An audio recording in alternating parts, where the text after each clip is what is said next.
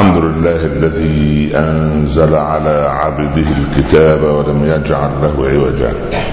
سبحانه له دعوة الحق حرص عليها وأوجب التبشير بها ولتكن منكم أمة يدعون إلى الخير ويأمرون بالمعروف وينهون عن المنكر وأولئك هم المفلحون. وأشهد أن لا إله إلا الله وحده لا شريك له وضع الحجة وأتم المحجة. ويأبى الله إلا أن يتم نوره ولو كره الكافرون. وأشهد أن سيدنا وحبيبنا محمدا رسول الله. بلغ الرسالة وأدى الأمانة. ونصح الأمة وكشف الغمة. وجاهد في الله حق جهاده حتى أتاه اليقين. صل اللهم عليه وعلى آله وأصحابه وأزواجه وأتباعه الذين آمنوا ولم يلبسوا إيمانهم بظلم. أولئك لهم الأمن وهم مهتدون. أما بعد. أيها الإخوة المسلمون نرفع أكف الضراعة إلى الله عز وجل في بداية هذا اليوم المبارك أن يجعل لنا أوله صلاحا وأوسطه نجاحا وآخره فلاحا وألا يدع لنا فيه ذنبا إلا غفره ولا مريضا إلا شفاه ولا عسيرا إلا يسره ولا كربا إلا أذهبه ولا هما إلا فرجه ولا دينا إلا قضاه ولا ضالا إلا هداه ولا ميتا إلا رحمه ولا حاجة لواحد منا له سبحانه فيها رضا وله ولنا فيها صلاح. إلا قضاها ويسرها رب العباد عز وجل. هو يقول للأمر كن فيكون يا ربنا إن لم نكن أهلا لرحمتك فرحمتك أهل أن تصل إلينا. ارحمنا فإنك بنا راحم. لا تعذبنا فأنت علينا قادر. اختم لنا يا مولانا بخير ما تختم لعبادك الموحدين. إنك ولي ذلك والقادر عليه. وصلى الله على سيدنا محمد وعلى آله وصحبه وسلم. يا رب تسليما كثيرا. أحبتي في الله التشهد في آخر الصلاة فيه أسرار عجيبة. تجلس بعد أن تصلي الركعتين أو الثلاث في المغرب أو الأربع ركعات في الظهر والعصر والعشاء لتقول عن النبي صلى الله عليه وسلم الذي علمنا التحيات لله والصلوات والطيبات. السلام عليك أيها النبي ورحمة الله وبركاته. السلام علينا وعلى عباد الله الصالحين. أشهد أن لا إله إلا الله وأشهد أن محمدا عبده ورسوله. ثم الصلاة الإبراهيمية التي يحفظها الجميع. العجيب أن التحية تكون في مفتتح العمل. أنت تدخل إلى زملائك في المكتب صباحا تحييهم بتحية الإسلام والسلام عليكم. تدخل إلى البيت تحيي أهل البيت في أول لقاء بعد غياب ساعات. أما أن تكون التحيات في آخر العمل فهذا سر عجيب. والتحيات لمن؟ لله رب العالمين. التحيات في معناها الحياة. عندما أحييك أنا إنما أطلب من الله عز وجل أن يبقيك حيا وحياة وفق المنهج. أما أن تحيي الحي الذي لا يموت فهذا سر يجب أن نتوقف عنده حتى نستطيع أن نتنسم من معانيه أسراره الدفينة. التحيات لله أي الثناء على رب العباد سبحانه وتعالى. تقول خديجة رضي الله عنها عندما ينزل النبي صلى الله عليه وسلم ينزل جبريل على النبي صلى الله عليه وسلم يقول يا رسول الله السلام يقرئك السلام ويقول لك أقرئ خديجة منا السلام. انظر إلى هذه الرتبة العالية لأمنا العظيمة خديجة رضي الله عنها. السلام. الله عز وجل يقرئك يا رسول الله السلام ويبلغك أن تبلغ خديجة أن السلام سبحانه يقرئها السلام. فماذا ردت أم المؤمنين عندما نبأها النبي بهذه البشارة العجيبة؟ قالت لو قالت وعلى الله السلام كلام مش منطقي. لكن هذه تربية الإسلام. قالت الله هو السلام ومنه السلام وعلى جبريل منا السلام. انظر إلى هذا الفهم الدقيق لأمنا رضي الله عنها التحيات لله أي الثناء على الله عز وجل. الثناء على الله بما هو أهله. ولماذا كانت التحيات في النهاية؟ لأن هذا المحور أو المفصل أنك سوف تعود إلى الصلاة مرة أخرى طالما أنه عندك حياة فهي ليست نهاية إنما هي بداية لعمل صالح آخر. أنت وصلت إلى نهاية الصلاة. فتحيي رب العباد عز وجل أي التحيات لله يا رب. ثناء مني عليك يا رب العباد وحمدا لك على ما أنعمتني بهذه الصلاة لأنني سوف أصلي وأصلي طالما أنا على قيد الحياة لأنني سوف أبدأ بعد الصلاة حياة أخرى وإعمارا لهذا الكون وتثبيتا لثمرات هذه الصلاة. التحيات لله والصلوات والطيبات. وفي رواية والصلوات الطيبات. الصلوات الطيبات أو الصلوات والطيبات المطيبة بعطر الطاعة. طيبات يعني شيء مطيب. نقول عن العطر طيب. فأنت تطيب حياتك بذكر الله. تطيب وتعطر حياتك بالصلاة. تعطر حياتك بصلاتك برب العباد عز وجل. ليست الصلوات الطيبات فقط. هناك الحلال الطيب. كلوا مما رزقناكم حلالا طيبا. وهناك بلدة طيبة مدحها رب العباد عز وجل. بلدة طيبة ورب غفور. سبحان الله. بلدة طيبة. سبحان الله. إليه يصعد الكلم الطيب. لا يصعد الكلم الخبيث. لا. العمل الطيب هو الذي يرتفع إلى رب مطيب بالتوحيد ومطيب بصدق النية ومطيب بالتوكل على الله عز وجل. بلدة طيبة وعمل طيب وكلمة طيبة. أصلها ثابت وفرعها في السماء.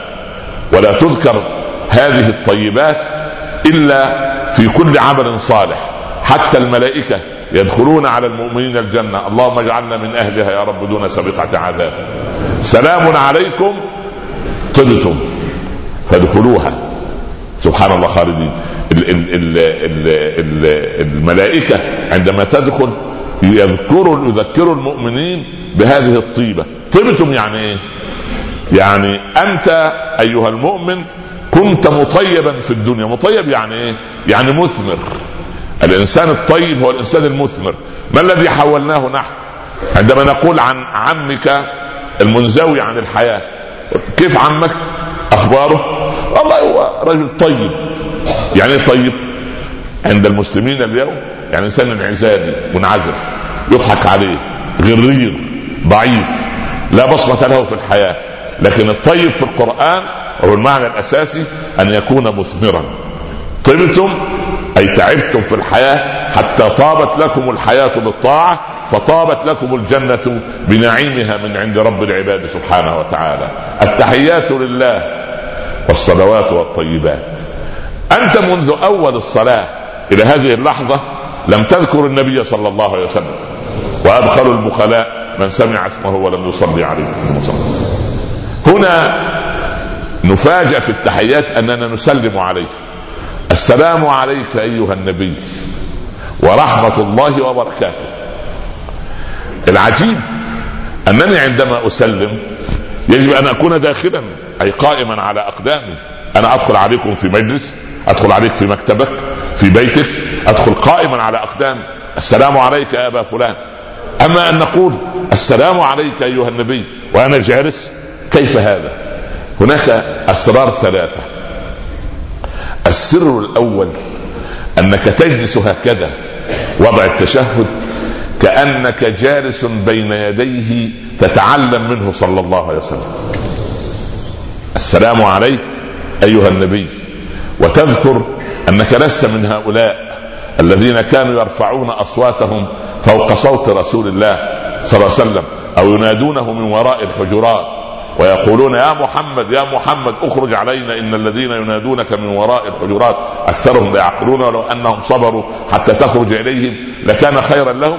لكن السر في التشهد كأنك جالس بين يديه تتعلم كما تعلم سلفك الصالح أبو بكر وعمر وعثمان وعلي وبلال وعبد الله بن مسعود وابن أبي وأبو وأبي بن كعب وخالد بن الوليد وكل هؤلاء كانوا يتحلقون حوله جالسين هكذا في أدب. فأنت تشرك نفسك معهم. السلام عليك أيها النبي. وهناك لفتة أخرى. أن الأرض الواحدة هي التي تجمعك مع رسول الله صلى الله عليه وسلم. أرض الطاعة.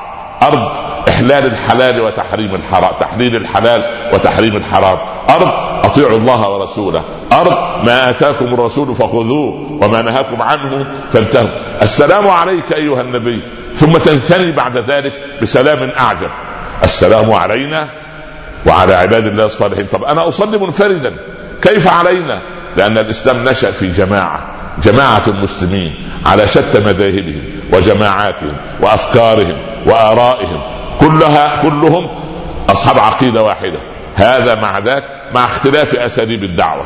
هذا يراها كذا وهذا يراها كذا هذا يراها عودة إلى النصوص هذا يراها ترقيق قلوب هذا يراها إنشاء خيرات كبيرة هذا يراها أن ينعزل أياما ليعبد رب العباد عز وجل. لكن الكل أصحاب عقيدة واحدة أصحاب توحيد واحد يعبدون ربا واحدا يقرؤون كتابا واحدا نسخة واحدة ليس عندنا نسخ ليست عندنا نسخه ذلك الكتاب لا ريب فيه. فأنت تدخل نفسك حتى إن كنت منفردا مع طائفة الصالحين. السلام علينا جميعا وعلى عباد الله الصالحين. ثم تنطق بالشهادة. عجيب أن الإنسان لما يدخل الإسلام ينطق بالشهادتين. أما تأتي الشهادة أشهد أن لا إله إلا الله وأن محمدا عبده ورسوله في وسط التشهد هذا أمر عجيب. لماذا؟ لأن إذا كان مركز الكون هو الكعبة فمركز التوحيد يجب أن يكون وسط وسط التشهد. أشهد أن لا إله إلا الله وأن محمدا عبده ورسوله أي ما قبلها يجب أن يكون لله ثم لرسوله وما بعدها يجب أن يكون لله ثم لرسوله صلى الله عليه وسلم. ثم وأنت تقول أشهد أن لا إله إلا الله على خلاف الفقهاء أن البعض يحرك سبابته طوال التشهد والبعض يرفعها عند أشهد أن لا إله إلا الله. كأنك ترفع هذه السبابة لتعلن أن هذا ركن من الأركان الخمسة. الشهادتين. وأربعة أصابع مستقرة على فخذك أو على ركبتك تعلن أن الأربعة إنما هي قابعة في حياتك وهي الصلاة والزكاة والصيام والحج وترفع سبابتك هذه لتعلن أن أول ركن في الإسلام أشهد أن لا إله إلا الله ثم تخفضها وأن محمدا عبده ورسوله. والأغرب أنك تقول في بداية التشهد السلام عليك أيها النبي. ثم تقول وأشهد أن محمدا عبده ورسوله لم تقل عبده ونبيه. فتشهد له اولا تسلم عليه كنبي. نبئ من الله عز وجل فتجد بينك وبينه تعاطف. ثم إذا جئت للشهاده تشهد له بالرسالة لأنك في علاقة بينك وبين الله الذي أرسل رسوله بالهدى ودين الحق ليظهره على الدين كله. أشهد أن لا إله إلا الله وأشهد أن وأشهد أن محمدا عبده ورسوله. ثم تأتي لتذكر هذا الخير الكبير الذي نحن فيه. لأن الذي أرسل به هذا إنسان يجب أن نصلي عليه. فنقول اللهم صل على محمد وعلى آل محمد. اذا الصلاة على النبي والصلاة على آل بيت النبي. صلة بيننا وبين رب العباد عز وجل. فنحن مما ندين رب العباد سبحانه وتعالى به أن نصلي على آل بيت النبي صلى الله عليه وسلم. نحن لا نغالي ولا نضعهم في مكانة غير المكانة التي كرمهم بها. رب العباد سبحانه وتعالى رحمة الله وبركاته عليكم أهل البيت. إذا آل البيت هؤلاء نحن نصلي عليهم كما نصلي على حبيبنا صلى الله عليه وسلم نصلي على فاطمة وعلى الحسن وعلى الحسين وعلى علي وعلى الذرية العطرة والعترة العطرة التي قد يبالغ القوم فيها وفي إظهارهم في صورة غير الصورة لكننا منضبطين بالشرع ومنضبطين بما رأينا النبي صلى الله عليه وسلم يصلي صلوا كما رأيتموني أصلي. ما الذي قاله هو في الصلاة؟ هل قال في صلاته اللهم صل على سيدنا محمد. هل معقول هذا؟ هل معقول أن الرسول يقول في صلاته اللهم صل على سيدنا محمد؟ لا. قال اللهم صل على محمد. لا, لا سيد في الصلاة مع الله. لا سيد لكن خارج الصلاة سيدنا وتاج رؤوسنا ودرة تاج رؤوسنا والتراب الذي كان يدوسه حتى قيل لبعض السائلين أيهما أفضل عند الله؟ معاوية بن أبي سفيان أم عمر بن عبد العزيز؟ طبعا كلكم سوف تجيبون. عمر بن عبد العزيز لأن الكتب التاريخ شوهت صورة بعض الصحابة. قال الحسن البصري لذره تراب داستها نعل معاوية في صحبته لرسول الله صلى الله عليه وسلم خير من عمر بن عبد العزيز. سبحان الله. انظر إلى الأدب. حتى سئلت في الحج سؤالا. مكة أفضل أم المدينة؟ الكعبة أم المسجد النبوي؟ طبعا الكعبة مفضلة بأن الصلاة في المسجد الحرام الركعة بمئة ألف أكثر من المسجد النبوي. لكن في نقطة المسجد النبوي بوجود الجسد الشريف فيها أفضل عند الله من الكعبة. والكعبة سبحان الله بما فيها من عظمة أفضل من المسجد النبوي إذا لم يكن الجسد الشريف في القبر الشريف. لماذا؟ أنا لا أريد أن نفسر الكلام تفسيرا خاطئا لأن الكعبه كما روي في الحديث ما أبهاك وما أعظمك وما أجل حرمتك عند الله. لكن حرمة المؤمن عند الله أعظم من حرمتك. إذا كان المؤمن العادل اللي زي حالتنا كثير الذنوب حرمته عند الله أعظم من الكعبة. فما بالك بحبيبنا صلى الله عليه وسلم؟ يعني لنا أن يعني نأخذ من النصوص وسبحان الله العظيم هناك سبحان الله حتى أنت داخل الصلاة سجودك بخشوع رهبة من الله. وجلوسك في التشهد خشوع محبة لرسول الله صلى الله عليه وسلم. يعني وأنت ساجد أنت ترهب جانب الله تخاف جانب الله عز وجل لأنك ساجد بين يديه أما إذا جلست واستأنست وسلمت على رسول الله صلى الله عليه وسلم السلام عليك أيها النبي ورحمة الله وبركاته ثم تشهد له بالرسالة بعد شهادتك لله بالوحدانية هذه مسألة خشوع محبة خشوع يعني خضوع ذلة لله أولا ثم حبا لمقام وصاحب المقام والجناب العالي لسيدنا الحبيب صلى الله عليه وسلم. اللهم صل وسلم وبارك عليك يا سيدي يا رسول الله. أقول قولي هذا وأستغفر الله لي ولكم. أحمد الله رب العالمين وصلاة وسلاما على رسوله الكريم صلى الله عليه وسلم. أما بعد أحبتي في الله رب واحد كتاب واحد قبلة واحدة. رسول اختزن في حياته كل الرسالات والنبوات التي كانت من قبل. الرسل والأنبياء من قبله انقسموا قسمين. قسم أخرج أمته من الصفر إلى التوحيد طائفة منهم. والقسم الآخر قام بعمليه ترميم للعقائد الخربة أو ترميم اصلاحي مؤقت محدود. القسم الأول كان سيدنا نوح سيدنا إبراهيم سيدنا موسى سيدنا عيسى سيدنا آه، إبراهيم أبو الأنبياء. هؤلاء أخرجوا أقوامهم من الصفر من عدم التوحيد إلى التوحيد لطائفه محددة. القسم الثاني قام بعمليه ترميمية.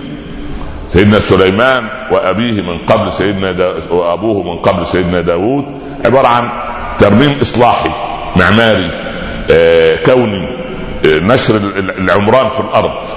سيدنا يوسف كان عمل عملية ترميم اقتصادي. وجاء إخوته يوسف ببضاعة مزجاة يا أيها العزيز مسنا وأهلنا الضر وجينا ببضاعة مزجاة فأوفي لنا الكيل وتصدق علينا. سيدنا يوسف قام بمرحلة ترميمية اقتصادية. أما يعني حتى سيدنا موسى على كثرة ذكره في القرآن لم ينصفه قومه بأن يساعدوه على دخول الأرض المقدسة. ومات هناك قبل بيت المقدس برمية حجر. أما حبيبنا صلى الله عليه وسلم اختزن الإصلاح كله في حياته ووضع البذرة القوية لتظل هذه الحضارة إلى أن يرث الله الأرض ومن عليها. بالله عليكم. رب واحد رسول هذه قيمته صلى الله عليه وسلم. كتاب واحد ليست نسخ متعددة. ألا يدعونا نحن أن نعتصم جميعا بحبل الله وألا نتفرق. لماذا إذا دخلت المسجد ورأيت من يلبس ثوبا قصيرا تعيب عليه أو ثوبا طويلا تعيب عليه؟ هذا أطال لحيته. يا أخي حر هو يرى أن هذه السنة هذا قصر لحيته. لا مشكلة. لا تنظر إليه نظرة سبحانه. هذا حلق لحيته. نحن لا نشجع هذا طبعا. ولكن هي من السنة المؤكدة أن يطلقها لأنها لحية الرجل وجدت لتطلق لا لتحلق. لكن فرضنا جدلا أنه حلق اللحية. هل تنظر إليه أنه عبد الله بن أبي بن سلول؟ هل تنظر إليه يعني أنه زعيم منافق 2010 يا أخي اتق الله. انظر إلى الناس بالخير. رأيت هذا متمسكا بالنصوص هنيئا له. رأيت هذا صوفيا متمسكا برقة القلب. هنيئا له. رأيت هذا يتحرك هنا وهناك وينشر دعوة الله على طريقته. ظنا منه أن هذا هو الخير. يسمي نفسه أي اسم. خيرا. بارك الله فيه هو إنسان يزرع الخير في العالم. جزاه الله خيرا. لماذا لا لا ننضم؟ سبحان الله بعضنا إلى بعض كاللحمة الواحدة. إن الشافعي رضي الله عنه صلى في صلاة في المسجد الكوفة فقنت في الوتر وصلى الوتر أمام الناس قانتا والناس بعد أن جاء الشافعي من مصر زائرا العراق تعجب الناس الشافعي يخرج في صلاة الوتر هذه عند أبي حنيفة فقط.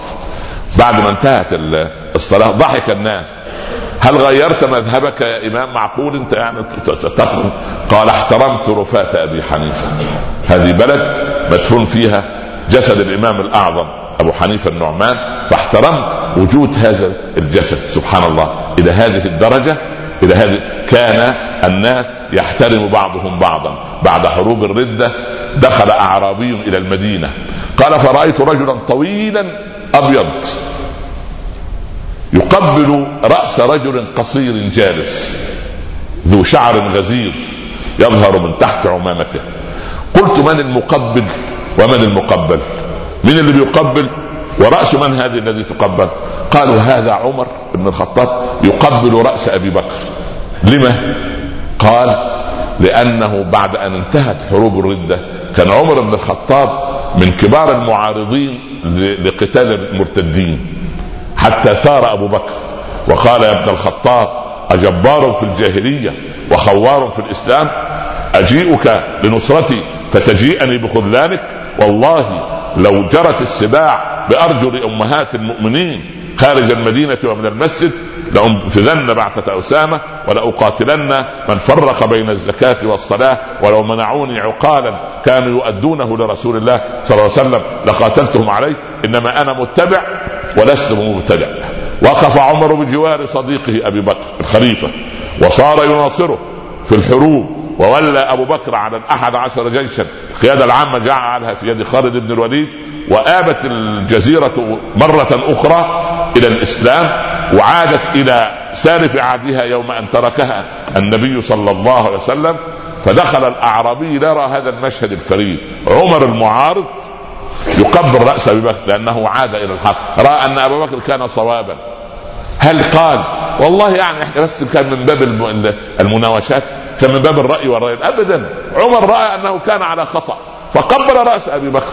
لماذا نحن لا نصنع صنيع عمر؟ نقبل رؤوس من يصنعون خيرا لنا من آباء وأمهات وعلماء وأناس صالحين يبذلون الخير.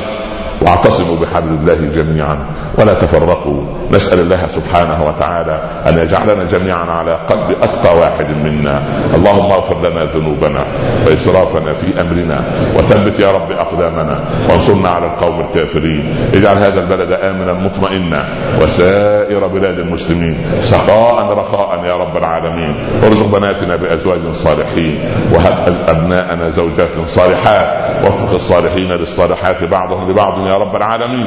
اللهم أعصم أبناءنا وبناتنا من كل مكروه وسوء. واطرد عنهم شياطين الإنس والجن. ووفق الولاة لما تحبه وترضاه. واحطهم ببطانة الخير التي تحثهم على الخير وتأمرهم به. اللهم إنا نسألك العفو والعافية في الدين والدنيا والآخرة. واختم لنا منك بخاتمة السعادة أجمعين. وصلى الله على سيدنا محمد وعلى آله وصحبه وسلم. يا رب تسليما كثيرا. بسم الله الرحمن بسم الله الرحمن الرحيم والعصر. إن الإنسان لفي خسر إلا الذين آمنوا وعملوا الصالحات. وتواصوا بالحق وتواصوا بالصبر. صدق الله ومن أصدق من الله قيلا. نكمل الحديث بعد الصلاة إن شاء الله. يوم الاثنين بإذن الله في درس الاثنين بدلا من بعد صلاة المغرب إن شاء الله سوف نجعله بإذن الله. بعد صلاة العشاء لأن صلاة المغرب مبكرة جدا بالنسبة لإخواننا الموظفين أو الموظفات أو العاملين والعاملات. فان شاء الله بعد صلاة العشاء يوم الاثنين طول مدة فترة الشتاء إن شاء الله إن كنا من أهل الدنيا. الدرس بعد العشاء إن شاء الله رب العالمين يوم الاثنين. وأقم الصلاة قوموا إلى صلاتكم. يرحمكم الله. أحمد الله رب العالمين وأصلي وأسلم على سيدنا رسول الله صلى الله عليه وسلم. أما بعد. وعلى صوتي منخفض يعني ان تفكروا انه يعني تبتل وخشوع هو غصب عني يعني هو ده آخر ما عندي يعني إن شاء الله. ربنا يشفي كل مريض بإذن الله. يرضى عليك لأن بعد الصلاة لا يسلم عليه هو حر. يعني عايز ياخذ بركة ياخذ جنبها حاجة ثانية خد بالك المهم يعني. الله يرضى عليكم ويبارك لكم يا رب. نكمل موضوع الخطبة إن شاء الله. تشهد ده فيه كما هي الصلاة كلها أسرار عجيبة. أنت في التشهد بتعلن امورا ثلاثة. الأمر الأول عبوديتك لله عز وجل. طبعا يقال في قصة التشهد كلاما. يقال أن النبي صلى الله عليه وسلم عندما تركه جبريل عند سدرة المنتهى وجد نفسه منفردا. واحد في مكان غريب لم يره من قبل بل لم يصل إليه بشر من قبل. فألهمه ربه التحيات لله والصلوات والطيبات. يقال أن عمر الله يرضى عليه كان يقول في صيغة تشهده التحيات لله الزكيات الطيبات ونقل المالكية عنهم كذلك. نقلوا عن عمر هذا النص. ولكن خلينا عند مع الجمهور. التحيات لله والصلوات والطيبات. فإذا به يسمع سلاما عظيما. السلام عليك أيها النبي ورحمة الله وبركاته. فإذا به يجمع الأمة معه. لم يقل السلام عليك وعلى عباد الله لا. السلام علينا وعلى عباد الله دليل على أن هذه أمة مجتمعة. قلنا من قبل في قضية البسملة آه، في قضية الحمد. الحمد لله رب العالمين الرحمن الرحيم مالك يوم الدين. أنت تصلي منفردا. لكن ماذا تقول؟ تقول إياك أعبد. والا إياك نعبد. طب ما دام كلنا نعبد لماذا نتفرق؟ ليه نتفرق؟ فرضنا جدلا يا أخي رأيت رجلا في الصلاة واضعا يده اليمنى على رسغ يده اليسرى سليم وجدته قريبا من مرفقيه الكوع كده سليم وجدته وضع تحت صدره بقليل جميل. وجدته ناحية قلبه شوي مفيش مشكلة. فوق سرته شوي مفيش مشكلة. بس ال ال إلا حركة واحدة. هذه التي تضع يديك قريبة من صدرك هذا هو الاقماع فهم مقمحون أي مسلسلون مغلولون لم ينفع. هذا الحركة لا ليس هذا. هو عايز يثبت أنه إيه؟ خاشع. يعمل إزاي؟ وضع يديه. لا. لم يرد هذا لا عن النبي صلى الله عليه وسلم ولا عن صحابته فإذا رأيت هذا طب رأيت واحد جنبك يصلي وقد أسبل يديه. ذراعي جنبه مفيش مشكلة. هذا سليم هذه تسمى هيئة صلاة ليست ركن ولا سنة مؤكدة ولا تبطل الصلاة بها ولا تزيد في الأمر شيء وإنما تعطيك هيئة صلاة بس. وبعدين كان الإمام مالك يخاف من أن تستند أنت في الذراعين دول تعمل كده فتبقى مستند وعايز تكون إيه؟ مست... يعني تترك جسدك هكذا مستريحا لله رب العالمين. بدليل الفقهاء كرهوا صلاة الحابس والحاقن والصافد. ما تصلوا على رسول الله. كرهوا صلاة الحابس أي الحابس لبوله لأنه دايما عايز يصلي بإيه؟ يصلي وهو قلق يجي من العمل أو يلحق عايز يصلي صلاة العصر قبل ان يعني عزك الله يعني يتخلى ويتحلل من مما عنده من برد ويصلي صلي سريعا. لا هذه صلاة مكروهة. ليه؟ سوف تصلي سريعا وأنت متألم. وصلاة الحاقن الذي يحبس غائطة. وصلاة الصافد اللي هو حاطط رجليه ملتصقتين ببعض. هذه للمرأة. المرأة تصلي تضع قدميها بجوار بعضها البعض. خد بالك؟ لكن ربنا يبارك في الأخوات المتفيهقات وهن كثيرات. أراح الله منهن الذكور والإناث. سبحان الله. أخت فاضلة جاية من الحج بالأمس تتصل بي. أنا مش عارف ليه العرب كلهم يقولوا يتصل علي. حتى العلو في الاتصال. لا إله إلا الله. اتصل بي. لكن علي من فوق اتصل عليها إزاي يعني؟ يعني هي ساكنه في الدور الخامس ولا تحت. اتصلت عليك. اتصلت بك. المهم عليك. فيا شيخ نعم. والله إحنا طفنا طواف الإفاضة مع طواف الوداع. يا ستي مع عدم استراحتي بهذا الأمر لكن بعض العلماء يجيزونها وأنا أطأطئ الرأس لعلمائنا. خلاص. أنا فيما قرأت من فقه وفقه مقارن لا أرى هذا.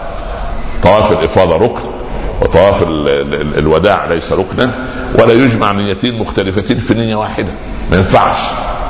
يعني كوهين ينعي ولده ويصلح ساعات في نفس الوقت. يا تنعي ولدك تصلح ساعات. لكن هو عايز يعمل إعلان مرة واحدة. خلي بالك. فحكاية النيتين لكن احترامنا للعلماء كان معي علماء أجلاء أفتوا بهذا وأنا سكت. وهم يفتون بهذا ينظرون إلي ضاحكين يعني مبتسمين الود موجود وسكت. فالمهم الأخت قالت لهم هذا خطأ. فإذا بعض العلماء قال لا تسمعوا للعلماء. يا الله ما نسمع لمين؟ للطباخات لا إله إلا الله. فقلت للأخت أنا خفت عليهم لأن قعدت قالت لهم مجموعة من الفتاوى تحرم فيها ما تشاء يعني. ما تسمعوش للعلماء ولا الفقهاء. اسمعوا لها هي. قلت لها الله يرضى أنا عايز أطمئن. لها زوج؟ قالت لي آه الله يعين الله يعين لا إله دي مع العلماء دي بتنتقص من قدر العلماء كلهم. فما بالك عايشة مع زوج حاجة من اثنين يوم ما دخل الجنة صبرا يوم عايش في نار في الدنيا. ما يعني ما إن شاء الله. ونيران الدنيا تخفف إن شاء الله نيران الآخرة. تخيل دي أن يستيقظ الصباح يجيتها في وجهه. يا ستار يا رب الطف يا لطيف. بهذا رأيها مع العلماء. سبحان الله. أبو نواس كان متزوج زوجة كده. فيها بعض خلق ممن تعرفهن أنت كانت تقعد خلف الستارة تسمع الأحاديث بتاع الرجال وأجرك الله الرجال لما يكونوا خيبانين يتكلموا كلام فارغ والستات لما تكون فارغات يتحدثن كلاما أشد فراغا تخيل أنت مجموعة نساء فاشلات في الحياة الزوجية يقعدوا مع بعض سبعة هيتكلموا عن الرجال إيه؟ ها؟ ماذا يقول؟ ها؟ طب الرجال نفسهم أول ما يقعد معاه ما تزوجت على زوجتك ما عملت لا إله إلا الله. يا أخي خليك محضر خير لا حول ولا قوة إلا بالله. المهم فأول ما يقعد يدردش يجد الكلام اللي كان يقوله مع أصحابه منشور في الحي كله. يقول يا ربي هو إحنا علينا هو ال CIA قبل التاريخ. الله إيه اللي جاب الأخبار دي بره في الشارع؟ اكتشف من؟ زوجته قاعدة ورا الستار الكلام اللي تقوله تروح إيه؟ تنشره. قال لها تنحي فاجلسي عنا بعيدا. أراح الله منك العالمين. أغربالا إذا استودعت سرا وكانونا على المتحدثين. لا إله إلا الله. الكلام الأسرار عند الغربان ينزل. وكانون نار والعياذ بالله تقاد حول سبحان الله. وكان يقول وددت أن تموت زوجتي عاجلا وتذهب إلى القبر فحاسبها فيه نكير ومنكر ولكن نجار السوء باق معمر. هو حر هو هو غل قبل يضعه الله في عنق من يشاء. المهم ما علينا. فإذا وجدت من أسبل يديه هكذا كما يعني أفتى بعض المالكية لا تعب على هذا وصلي ولا داعي للنقد لا داعي للنقد الرجل الاعرابي بيطوف حوالين الكعبة وبيدعو دعاء عجيب. رآه أحد تلاميذ أبي حنيفة. الرجل يقول إيه يا رب العباد لك كثير ولكن لا رب لي إلا أنت فاغفر لي. أما العباد فهم أحرار. فالرجل الشيخ قال له يا رجل ادعو الله ولا تلمز الآخرين. أنت مالك؟ أنت تدخل سبحان الله. أنت تحجر على رحمة الله. ها؟ والذي رآه يدعو لأمه. اللهم اغفر لأمي. اللهم ارحم أمي. اللهم بارك اللهم أم. قال يا رجل أبوك. قال لا هو يحتال لنفسه أمي مسكينة لا عارفة تدعي ولا عارفة تقول ومسكينة وكذا أيام ما كانت الأم مسكينة يعني ربنا يبارك في أمك يعني إن شاء الله. المهم فالأم سبحان الله لا تضع عن يا أخي الأم شفنا أمهات لا تضع أنفها في حياة ولدها ولا بنتها ولا مرات زوجة بنتها سبحان إيه اللي بيحصل ده؟ إحنا نسأل الله أن يهدينا سواء السبيل. التحيات لله. والصلاة كلها عجب. يعني تبدأ بالبسملة والحمد ثم ندخل على قضية الإيه؟ على قضية التشهد. سماها العلماء التشهد. عجيبة. تشهد في نهاية الأمر. طب التشهد في بداية الأمر. قال لا ما هو العبد ده أصلا مسلم. فهو ناطق بالشهادتين من زمن. فلما يأتي يجدد العهد في آخر الصلاة أن ينطق بالشهادتين كي يعيش معها إلى أن يأتيه ملك الموت. الصلوات والطيبات. السلام عليك أيها النبي ورحمة الله وبركاته. العجيب أن العلماء يفرقوا بين النبي والرسول. ما تصلوا على الرسول. الله الله سبحانه وتعالى ذكر كلمة رسول منكرة من غير ألف ولام. كلمة رسول قد تأتي من غير ألف ولام. ورسولا من بني إسرائيل. كما أرسلنا إلى فرعون رسولا. من غير ألف لكن لم تأتي كلمة النبي إلا بالألف واللام وتجدها خاصة بسيدنا رسول الله فقط. زي إيه؟ زي لفظ عبده لفظ العبودية. أي نبي من قبل عليهم السلام يأتون بلفظ العبودية يذكر الاسم بجوار لفظ الإيه؟ العبد.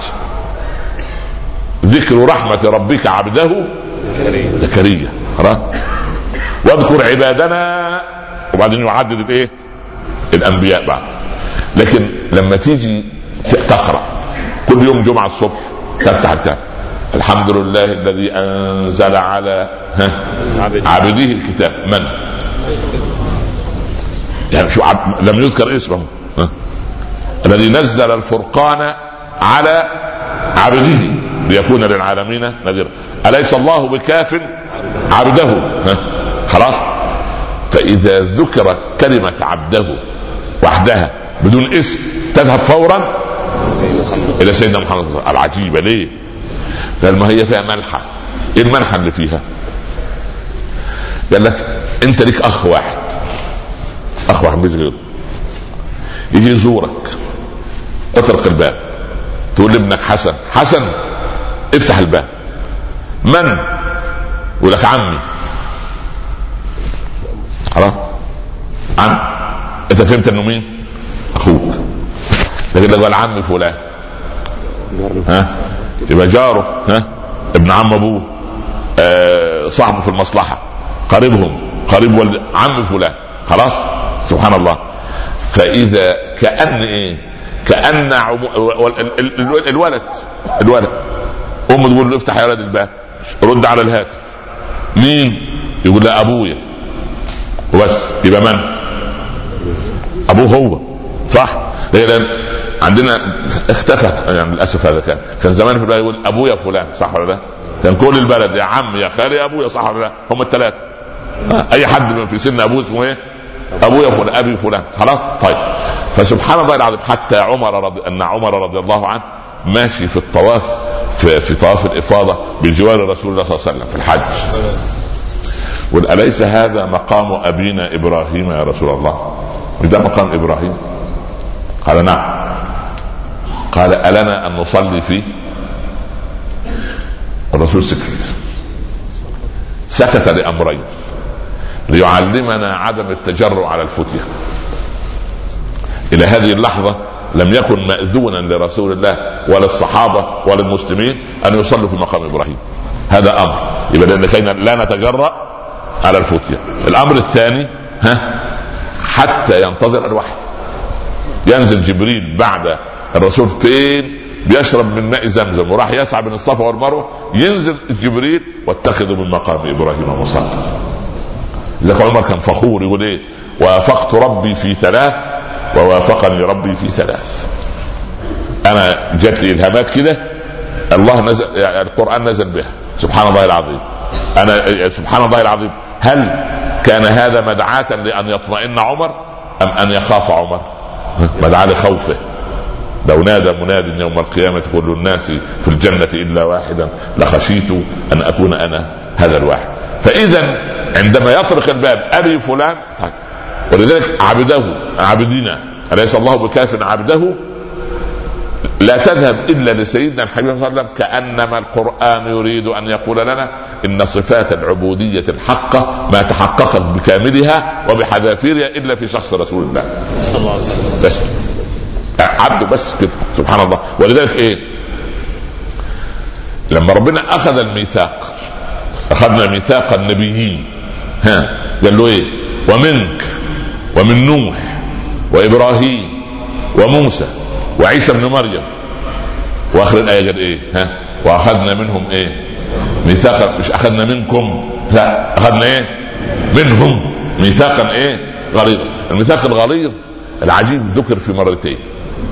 في هذه الآية على الأحزاب صح مولانا؟ في الأحزاب أنا قاعد نجمع عالم قراءات فلازم نكون إيه؟ مؤدبين شوية ففي الأحزاب فالميثاق الغليظ مأخوذ على النبيين خلاص؟ وبعدين في النساء ربنا بيكلمنا إحنا يا رجال. وكيف تأخذونه؟ ها؟ وقد إيه؟ أفضى بعضكم إلى بعض ها؟ وأخذنا منكم إيه؟ يا الله ميثاقا غليظا. فالنبيين ربنا أخذ عليهم ميثاق التوحيد وميثاق تصديق النبي صلى الله عليه وسلم. خاتمهم؟ والميثاق الذي أخذ علينا معشر الرجال هو الميثاق الغليظ الذي بيننا وبين زوجاتنا. انظر الناس بيلعبوا به إزاي؟ شوف الميثاق الغليظ ذكر فين؟ مع الأنبياء في التوحيد وفي الإعداد لخاتمهم عليه الصلاة والسلام. لكن وهو اخر وهو آخرهم يقول إيه؟ ولقد أخذنا من النبيين إيه؟ ميثاقهم إيه؟ ومنك ومن نوح. هو من الأول؟ من الذي جاء في التاريخ؟ نوح ولا سيدنا حبيب الله؟ سيدنا نوح. لكن إيه؟ سبحان الله العظيم. انظر إلى إلى إلى مقامه عليه الصلاة والسلام إلى مكانته. لأننا قلنا إنه اختزلت فيه كل النبوات السابقة كل الرسالات السابقة حتى يظل دينه هو الدين الخاتم هنيئا لنا برسول الله صلى الله عليه وسلم. اذا التحيات لله الصلوات والطيبات. السلام عليك أيها النبي. كان علماءنا الله يرضى عنهم يعلمونا أن التشهد ده مش نهاية الصلاة. هو نهاية الصلاة؟ وضعا. لا ده إعداد العدة لما بعد الصلاة. ليه؟ لأن في الصلوات الطيبات وفي صلوات مش طيبات. يعني كيف في صلاه مش طيبات؟ قال أنا أصلي الثوب اللي أنا لابسه فيه عشرة دراهم رشوة. هل هذه صلوات طيبات؟ ها؟ هل هذه صلوات طيبات؟ طيب أصلي وأذهب إلى المحكمة لأشهد والعياذ بالله شهادة زور هل هذه صلوات طيبات؟ ها؟ أصلي وأنا أظلم الزوجة والأولاد ولا أراعيهم ولا أتقي الله ولا أواظب على أوامر الله عز وجل هل هذه صلوات طيبات؟ إذا الصلوات الطيبات هي الصلوات التي تأتي بالثمرات طيب أنت عندك مثلث عجيب في التشهد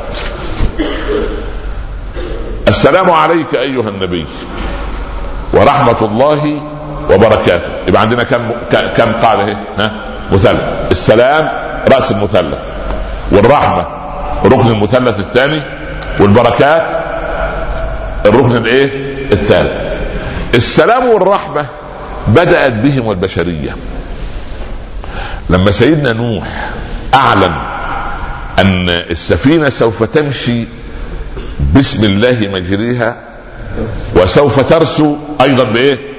بسم الله يعني بسم الله في المرسى في المجرى وبسم الله في الايه؟ في المرسى يعني البداية إيه؟ بسم الله والنهاية بسم الله طيب فلما سمى الله عز وجل وجعل الوجه لله والبداية من الله عز وجل حصل إيه؟ يا نوح اهبط إيه؟ بسلام منا ها وبركات عليك يبقى المثلث سيدنا نوح خد منه إيه؟ ها؟ اثنين خد منه إيه؟ سلام وبركة الله خد منه سلام في البداية إيه؟ تمام؟ طيب تعال الواحد تاني سيدنا سليمان هذا الملك النبي الرسول الملياردير العجيب اللي, اللي أوتي ما لم يؤت أحد من العالمين ها أول ما وصلت الرسالة لبلقيس الهدهد لقاها قاعدة كده راح ألقى بها الإيه؟ الخطاب الكتاب أول ما مسكت الكتاب يا أيها الملأ اللي هم الإيه؟ الحاشية إن ألقي إلي كتاب كريم بالله عليك إيه اللي عرفها إنه كريم؟ هي لسه ما فتحتوش صح ولا لا؟ أول ما دخل الكتاب كده أنت لما واحد ربنا أعطاه من المال يرسل لك دعوة لعرس ابنه تختلف عن الدعوة اللي وصلك من زميلك صح ولا لا؟ زميلك يقول لك إيه؟ بكوعه كده فلان بعد بكرة كاتب الكتاب خلاص؟ لأنه ما عندوش وسيلة إنه يبعت لك حاجة ثانية تاني يبعت لك مش عارف إيه فيها مفضل وفيها إيه مذهب وشيء تعرف إن الله ده ده ده أنا مدعو لحفلة بتاعت ناس كبار تمام؟ تخيل أنت سليمان اللي الكتبة والموظفين عنده الجهاز الإداري ها؟ جن ها؟ شو أنت لما يكون عندك في المصلحة جن يعمل إيه؟ يمخولك سبحان الله يهبلك والله سبحان الله. لكن دول جن بيشتغلوا عنده. فالجن لما يعمل كتاب لبلقيس ها؟ سبحان الله بس في عجب. الهدهد كان عجيب. قال ولها عرش عظيم. بس انت سليمان قال لا العظم ده مش عظيم ولا حاجة. ده عظيم في نظره في نظرهم هم. لكن طالما إنه مش على أساس التوحيد لا يكون عظيما. هذا على على جرف هار آه فانهار به في نار لا ده مش عرش عظيم. هو عرش بس مش عظيم. بس يعني يعني العالم الحر الآن. في مرة استضافوني في تلفزيون معين في دولة يعني خارج الدول العربية والإسلامية. ما رأيك في هذه الحضارة في هذا العالم العجيب؟ والله يعني أنتم عملاق. لا لا ينكر أحد. لكنه مصاب بالسرطان. وعملاق. وحالته متأخرة. عملاق لا ينكر أحد أنه عملاق. قهر طلع الفضاء وإحنا نايمين وسرق الأرض وإحنا نايمين وتزوج الدنيا وإحنا طلقناها وإحنا نايمين وهكذا. وليس هذا يعني من الإسلام في شيء. سيدنا سليمان لما ألقى الهدهد الكتاب إنه ألقي لي ألقي لي كتاب كريم. إنه من سليمان. وإنه بسم الله الرحمن الرحيم. ألا تعلوا عليه. وأتوني مسلمين بكلمتين. ولا خطاب طويل ولا مقدمة ولا موضوع ولا سبحان الله. تمسك الجريدة الأجنبية تجدها ثمان صفحات عشر صفحات. الجريدة العربية 740 صفحة. سبحان الله. تاخذها تقرأ العنوان لا إله إلا الله. إيدك تكتب لا حول ليه ده كله سبحان الله. الله يعينهم كل يوم كل يوم كل يوم. الله يعينهم والله. سبحان الله العظيم.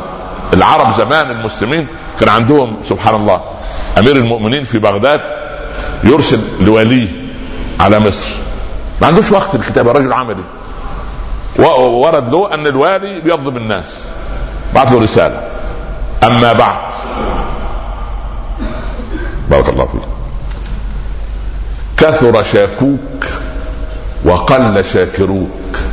إما اعتدلت وإما اعتزلت. السلام عليكم. ده عنده وقت ده؟ فهمت الرسالة ولا ما فهمتش؟ قل شاكروك. وكثر شاكوك. إما اعتزلت إما اعتدلت وإما اعتزلت. قاضي القضاة في الكوفة ورد له أن القاضي اللي هو موليه في في قم بدأ يجور في الحكم. بعثوا رسالة. مفيش وقت. أيها القاضي بقم قد عزلناك فقم. على الله. بس. ما عندناش وقت يا خلاص. لا لجنة وتحقيق وحد لجنة صلاحية ولجنة ثلاثية ولجنة رباعية ولجنة خماسية لغاية ما دماغنا بقت خماسية. سبحان الله. ما كانش عندهم وقت كان عندهم عمل. عمل فقط. العمل ثم العمل. لا وقت عندهم سبحان الله. إنه من سليمان وإنه بسم الله الرحمن الرحيم. ألا تعلوا علي وأتوني مسلمين. لا كتب لها قصة ولا حكاية وأنا بلغني أن أنتم تعبدون إيه التفاهه دي؟ إيه ابدا؟ خلاص. كلمتين. بسم الله الرحمن الرحيم. ألا تعلوا علي واتوا المسلمين خلاص. وبعدين لما جاءت ورأت المملكة دي كلها فهو قلنا نعمل لها اختبار كده نشوف. نهتدي تهتدي. أم تكون من الذين يهتدون؟ نشوف نعمل لها. شوف مدى قناعتها بقدرة الله عز وجل. هكذا عرشك؟ أتريها درس في معهد دبلوماسي معهد الدبلوماسية العالية معهد عجيب. هي قالت إيه؟ لو قالت نعم أيوه العرش أيوه هو ده اللي في كان في سبق معقول؟ سبق من ستة ألاف سنة. ينقل يروح بيت المقدس بهذه الم... طب يعني الكلام ده عقلي ولا غير عقلي؟ غير عقلي طب لو أنكرت لا لا مش هو. طب إزاي؟ ده هي عارفاه بال... ده بتقعد عليه. يعني بالله عليك يعني والله لو قلت لي الكرسي اللي أنت قاعد عليه اوصفه ما أعرف. المهم يعني لو يعني هي قاعدة على العرش ده دي لها سنين. مش عارفاه؟ عارفاه؟ صح. هكذا عرشك ما شاء الله عليه. يبدو سلالة الدبلوماسية على مستوى العالم إلى الآن واخدة من كلمة كأنه هو. ها؟ الدبلوماسيين يجتمعوا اجتماع ويطلع المسؤول قبلهم بتوع الصحافة. إيه اللي حصل في الاجتماع؟ قد تباحثنا في الأطر التي كانت مخططة من قبل وإن المخططات التي كانت وضعتها اللجان المختصة قد تباحثنا فيها وربما نصل فيها إلى نقاط مهمة وسوف يخرج التقرير النهائي. سبحان الله هو اللي فاهم ولا أنا فاهم ولا وصلنا لحاجة. طب يعني هو الموضوع إيه؟ ضربت بعض يعني لحد موت الثاني عملت سبحان لا إله إلا أنت. أو ده كأنه هو كانه هو تقولش كلمه تاخدش موضوع كامل يعني تطلع ابدا. كأنه لا إله إلا الله. كان فهي نفس القضية. بلقيس عظمة. عجب يا أخي والله. كأنه والله أنت احسبها سليمان. لو طلع هو هو, هو ما قلت لك ما كانه هو. طلع مش هو ما أنا غلطت وأنا قلت لك هو. أقول لك كانه سبحان الله أخي. ده أم الدبلوماسية والله دي عجب يا أخي والله. سبحان الله. وبعدين ال ال ال ال العجيب الإعلام العجيب أو الدبلوماسي العجيب بتاع سيدنا سليمان هدهد. يعني لحد يعني هدهد سبحان الله. والعرب كانت ما تحبش لا تحب الهدهد. ليه؟ ما هو دراسة اللغة مشكلة برضه. والهدهد ده من الهد. فلو طلع العربي مسافر ورايح على الشام ولا العراق ولا اليمن ويلاقي الهدهد قدامه يقول لا يرجع. ما لا لا يقبل أن يسافر. ولو الطير طار من اليمين للشمال اسمه السانح. يقول لا لا لا لا, لا. من الشمال لليمين اسمه البارح. لا لا يسافر. إذا طار من اليمين لليسار جاء النبي صلى الله عليه وسلم وأبدلنا بدل من هذا الكلام صلاة الاستخارة. أما التشاؤم الرقم 13 القطه السوداء مش عارف الإيه. في ناس في البلاد العربية يضع على على على الباب من بره مش عارف آه، آه، بعد ما يذبح الأضحية يضع مش عارف خمسة بصمات يا والبصمات ورانا ورانا. في إيه يا عم اللي بتعمله ده؟ سبحان الله.